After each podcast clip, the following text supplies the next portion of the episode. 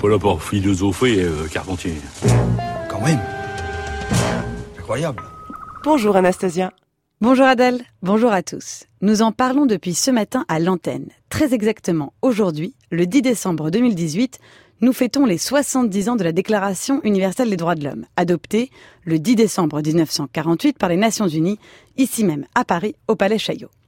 On peut chercher des ancêtres à la Déclaration universelle des droits de l'homme, évoquer la prophétique Magna Carta de 1215 et égrener, à la suite, la Petition of Rights de 1628, l'Habeas Corpus de 1679, la Bill of Rights de 1689 ou encore, puisant dans les actes similaires des colonies d'outre-Atlantique, la Virginia Declaration of Rights de 1777.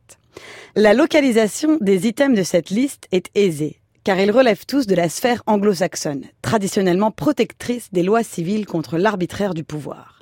Cependant, aucun de ces textes n'appelle à des principes universels, chacun se satisfaisant de remédier à des abus précis et garantir des libertés circonscrites de manière très pragmatique le ton et la prétention changent avec la déclaration d'indépendance des États-Unis d'Amérique de 1776, à laquelle survient, une grosse décennie plus tard, la Déclaration des droits de l'homme et du citoyen de 1789 en France. C'est le renouveau du monde, de l'histoire, de l'homme qu'elle prétend porter, et elle répond donc à la crise de la modernité par l'affirmation d'une surmodernité, de surcroît universaliste, quoique de façon très différente. Rentrons un peu dans le détail. Les deux déclarations font similairement appel à une transcendance de type déiste, un dieu de la nature, dont les appellations, toutefois, ne s'équivalent pas, selon qu'ils sont d'emprunt biblique, à l'instar de la providence et du créateur pour la déclaration américaine, ou d'inspiration philosophico-scolastique, à l'exemple de l'être suprême pour la déclaration française l'égalité des droits et la jouissance des libertés sont soudés en un identique principe et ces droits sont unanimement qualifiés d'inaliénables dans les deux déclarations, quoique leur contenu se démarque, étant, entre autres, la vie, la liberté, la poursuite du bonheur dans la déclaration américaine, et la liberté, la propriété, la sûreté et la résistance à l'oppression dans la déclaration française. L'ensemble des termes se retrouvant néanmoins dans chacun des textes, mais diversement interpolés. De même, les deux déclarations se réfèrent à une forme de sacralité, quoique là encore différemment. Soit les droits doivent être considérés sacrés en conséquence du serment final d'honneur qui les scelle et qui porte cette épithète selon la déclaration américaine, soit ils le sont dits tels d'emblée, parce que naturels, imprescriptibles selon la déclaration française. Les deux déclarations sont donc de tradition et de sensibilité distinctes en termes théologiques, politiques et juridiques. L'une étant anglo-saxonne et réformée, privilégiant le contentement individuel, l'autre latine et catholique, priorisant l'assurance collective.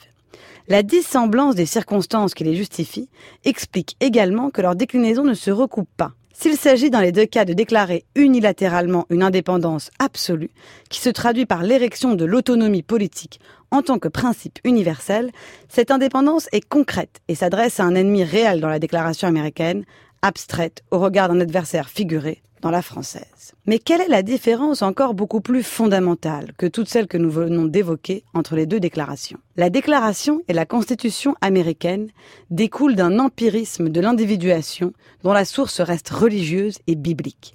Les droits consacrés ne sont pas concédés aux citoyens par le gouvernement, mais sont supérieurs au gouvernement qui lui-même ne peut les violer parce qu'ils concernent directement le rapport de l'homme à Dieu, rapport transcendant à l'ordre civil, cette immédiateté hors de tout cadre hiérarchique provenant de la réforme. En France, à l'inverse, la prééminence du sujet constitué par la règle de pensée, qui s'enracine chez Descartes dans la tradition scolastique, persiste dans la théorie politique. Seule la règle variant, à l'instar de Montesquieu, qui substitue l'esprit des lois à la loi naturelle, ou de Rousseau, qui insère la volonté dans la temporalité et lui assigne la responsabilité des progrès et des malheurs de l'homme. Les droits du citoyen ne sont pas conférés par Dieu, mais par le corps politique. Cette différence, immense et cruciale, fait de la déclaration française un acte civiliste et volontariste qui s'écarte définitivement de la loi naturelle et même du droit naturel. C'est la volonté générale qui est au fondement des droits et qui permet de substituer la relation du citoyen à la loi aux relations particulières d'homme à homme. Voilà, en bref, les deux positions possibles en matière de procédure déclaratoire à prétention universelle.